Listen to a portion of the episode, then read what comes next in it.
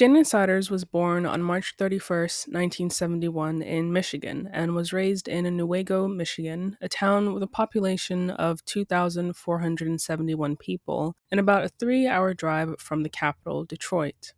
Shannon was described as a typical child growing up. When Shannon was a child, her parents split, and Shannon's father was granted full custody.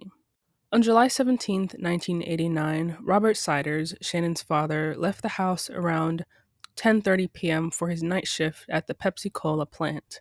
Shannon, who was 18, was home alone when Bob left and made the decision to go out with her friends for the evening. At around 8:30 in the morning, Robert returns from work and notices that Shannon isn't in her room. He immediately started calling a few of Shannon's friends and parents to ask if they knew where Shannon was. Shannon would occasionally be at the neighbor's house, and he walked outside to yell for her but he got no answer. Robert wasted no time in going straight to the police to report his daughter missing. Robert created flyers which he distributed locally and even sent to the various police departments in the state.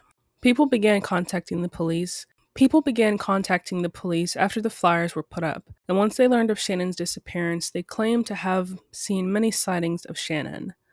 According to one witness, Shannon was hiding from her father because she didn't want to go home, when they spotted her in a drug house. Police went to the drug house to look into the tip and discovered there was a lady inside the house, but it was not Shannon Siders. Two boys are out in the woods on Labor Day weekend in 1989 when they discover two pieces of identification with Shannon's name on them. The location is known as the Hole in the Woods, and this was a popular spot for teens to mingle, smoke, drink, party, all that. The Michigan State Troopers were called out to further investigate, and they also found a pair of blue jeans. Robert Siders began looking around the area where he stated that he was terrified to go because he wasn't sure if he was looking for a body or a grave. On October 15, 1989, three months after Shannon disappeared, a deer hunter was in the same location on the southern edge of the Manistee National Forest, where the two pieces of identification were discovered. The hunter discovered a body and reported it right away to the Newaygo police. Around 10 p.m., Robert receives a call from the owner of a nearby restaurant informing him that they have discovered a body and they think it's Shannon. When Robert arrives at the police station after midnight, they are able to positively identify Shannon's body. The police tell Robert that if he had continued looking in that location a little further, he would have found his daughter's body. The medical examiner was brought in and she was beaten to death, and her cause of death was blunt force trauma to the head. The motive for the murder was quickly identified by police as being sexually motivated. Shannon's shirt was pushed up and her underwear was around one of her ankles. She was lying on her back with her legs spread out and her genitals were mutilated. Robert started planning Shannon's funeral, but avoided seeing her body because he couldn't face seeing his daughter in that state. He had trouble choosing the pallbearers because his daughter's murder was never solved, which meant that the killer was still at large and there was a good probability that the killer knew her. Furthermore, he was unable to choose any men to be pallbearers because one of them could be responsible for her death and they could have been the same ones carrying her body.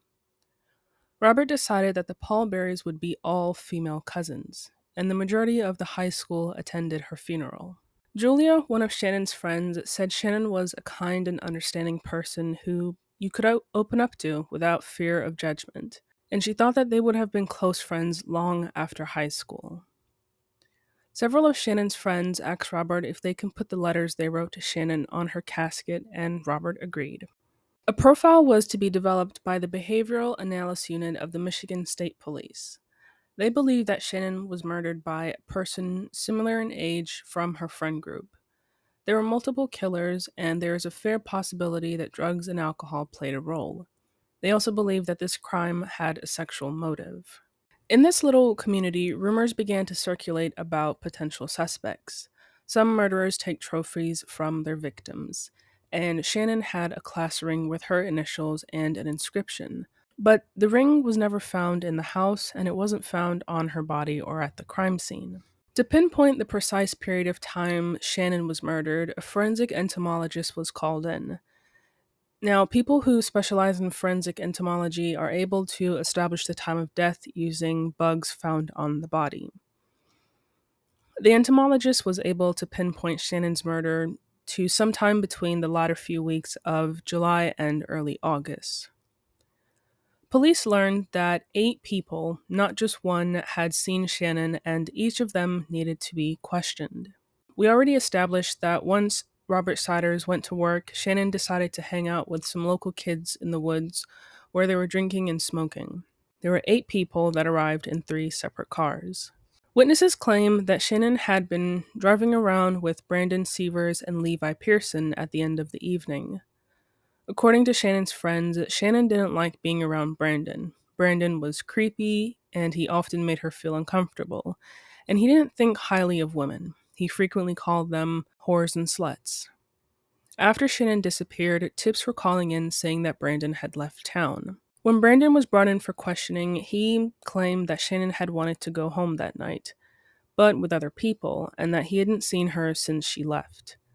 When questioned about leaving town soon after her disappearance, Brandon replied that he had only been gone for a day or two because he had gone to Colorado to pick up his cousin and bring him back.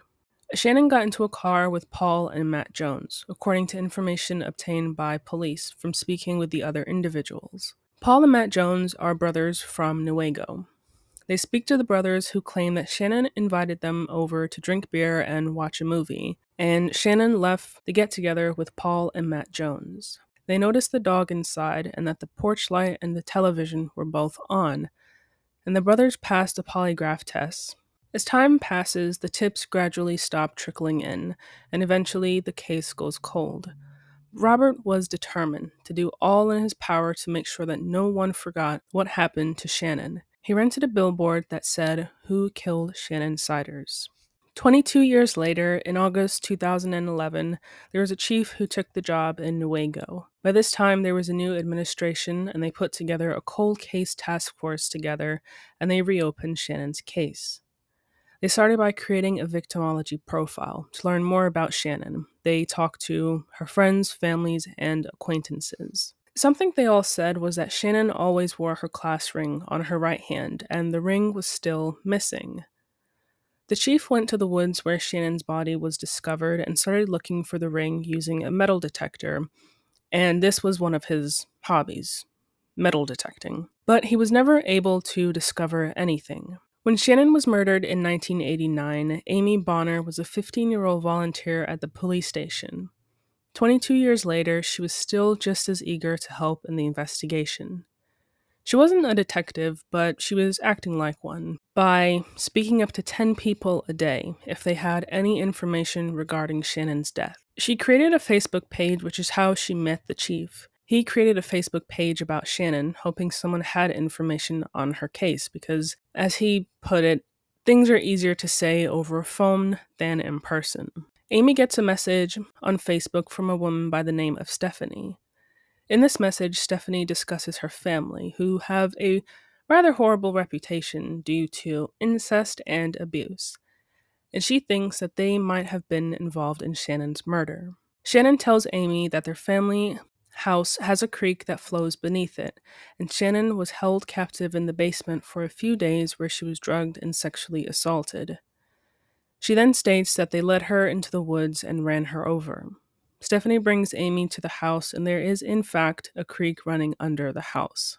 Amy calls the chief, they knock on the door, and the homeowners, who have been convicted of several assaults and attempted murder, answer the door. Police look around and there was no basement, and there was never a basement in the house. Police tried another lead. The letters that were placed on Shannon's casket at the funeral were known to police. A rumor began going around that there was a confession to her murder in the letter. Police asked Robert if they could exhume Shannon's body, and he agreed. Police read the letters, but there was no confession. The police continued to further investigate the body, the police continued to further investigate the body when they found pieces of hair in Shannon's hand. They submitted the hair samples, and then the test came back as her own hair. It felt like they kept running into a wall, like they were getting nowhere. Over 400 people were questioned, and Julie, Shannon's friend, provided some fresh information that wasn't included in the original police report. In 1989, according to Julie, she and Shannon planned to hang out together after Julie got off work. She arrives at Shannon's house after work at 11:45 p.m., but no one answers the door. Julie would return to the house every half an hour and knock on the door. At one point, Julie walked inside and went to Shannon's room, but found she wasn't there. Julie claims that when she returned to the house for the last time, it was about 3 in the morning, Shannon was still not there. Police go back and listen to the interrogation audio from Paul and Matt Jones in 1989 because they claim they dropped her off between 12 and 1 a.m. But Julie knocked on the door multiple times, even walking into Shannon's house, and she wasn't in her room. Police thought if Matt and Paul claimed to have dropped Shannon off because she was tired, she would be in her bed sleeping. Everyone who was associated with Paul and Matt Jones is now being questioned by the police. Shannon had a friend named Lindsay who also happened to be Paul's former girlfriend. She claimed that one day when she was given a ride home by him, she discovered a girl's ring in his ashtray, and she asked about the ring because why was there a girl's ring in your boyfriend's car? Paul then said, quote, Let's face it, she's probably dead. End quote. Police were fairly certain that Paul and Matt Jones killed Shannon, but there was no concrete proof, only circumstantial evidence. The numerous people Amy spoke with advised her to speak with a woman named Jenny Corrigan, who just so happened to be a friend of hers. On July 18, 1989, Jenny started recounting the events of the evening, and Amy dialed 911. According to Jenny, she was with Dean Robinson on the evening of July 18, 1989. Dean was brought in by police, and together they began to say what actually happened. They state that Jenny was not with Shannon and the eight kids at the little get together. She was driving around with Dean Robinson. They spot a parked car as they continue into the wooded area, so Dean exits the vehicle while Jenny remains inside. The men identify themselves as Joneses, and Jenny overhears them say that they're looking for a girl, which indicated to police that Shannon had escaped the brothers who were now hunting her down. Dean and Paul Jones then part ways. When the brothers got up to Shannon, they beat her to death, took turns raping her, then crushed her skull. Jenny claimed that she and Dean were traveling through the area once more when they noticed the boys and a female unconscious on the ground outside of their car. Dean exits the vehicle, trips, and falls before identifying Shannon Sider's body on the ground. Paul then approaches Dean and kicks him in the face. Matt Jones starts walking towards Dean with a hammer, and Jenny begins blowing the car horn, and the brothers didn't realize that someone else is in the car, so they leave. 45 year old Matt Jones was found guilty of first degree murder in 2015 and given a life sentence. 43 year old Paul Jones was found guilty of second degree murder and given a sentence of 30 to 75 years in prison, with the possibility of parole in his 70s. Today, some balance may result, but nothing in this world will ever replace the hole you created by taking the life of this precious soul or the life you have injured, including your own family. In 2021, Dean Robinson, who told police what he knew about the murders, claimed in a sworn affidavit in May 2021 that he recanted his entire statement and that the law enforcement fed him the confession. He states, quote, I was lying under oath when I testified about any matter involving Matt or Paul Jones being involved in a homicide. My testimony during the trial of the above captioned matter was given to me by law enforcement. He goes on to say, quote, Moreover, I was not injured by Matt or Paul at any point in my life. Up until the point I testified during the trial, I had never met or seen Matt or Paul Jones. End quote. Dean Robinson was convicted of assault and sentenced to over a decade in prison, not relating to the Shannon Siders case at all. Robert Siders states that you aren't supposed to bury your children, they are supposed to bury you. Shannon Siders would have been 52 years old this year, and Robert believes that she would have been a great mother. My thoughts? I just want to remind you that Paul and Matt Jones passed their polygraph test, which lets you know how very unreliable they are. Robert's only child was Shannon. She was his entire world. And as we all know, I'm a little emotional when it comes to these cases. I get emotional knowing that Robert is an elder and he's all by himself. He doesn't have his daughter with him, and he doesn't have his grandkids. I applaud Robert for making the decision to have all female pallbearers because that's his daughter, and he was going to protect her right until the very end. I'm glad Shannon got the justice she deserved, and once again, I applaud Robert's hard work for getting the word out and keep fighting for justice. And with that, today's story comes to an end. Thank you so much for listening to today's episode. Remember, every Thursday there is a new episode at 7 a.m. You can keep up with me and the podcast at Instagram at Criminal Curiosity Pod. That is all that I have for you today. Please be safe out there. Look out for one another. Until next time, bye everyone.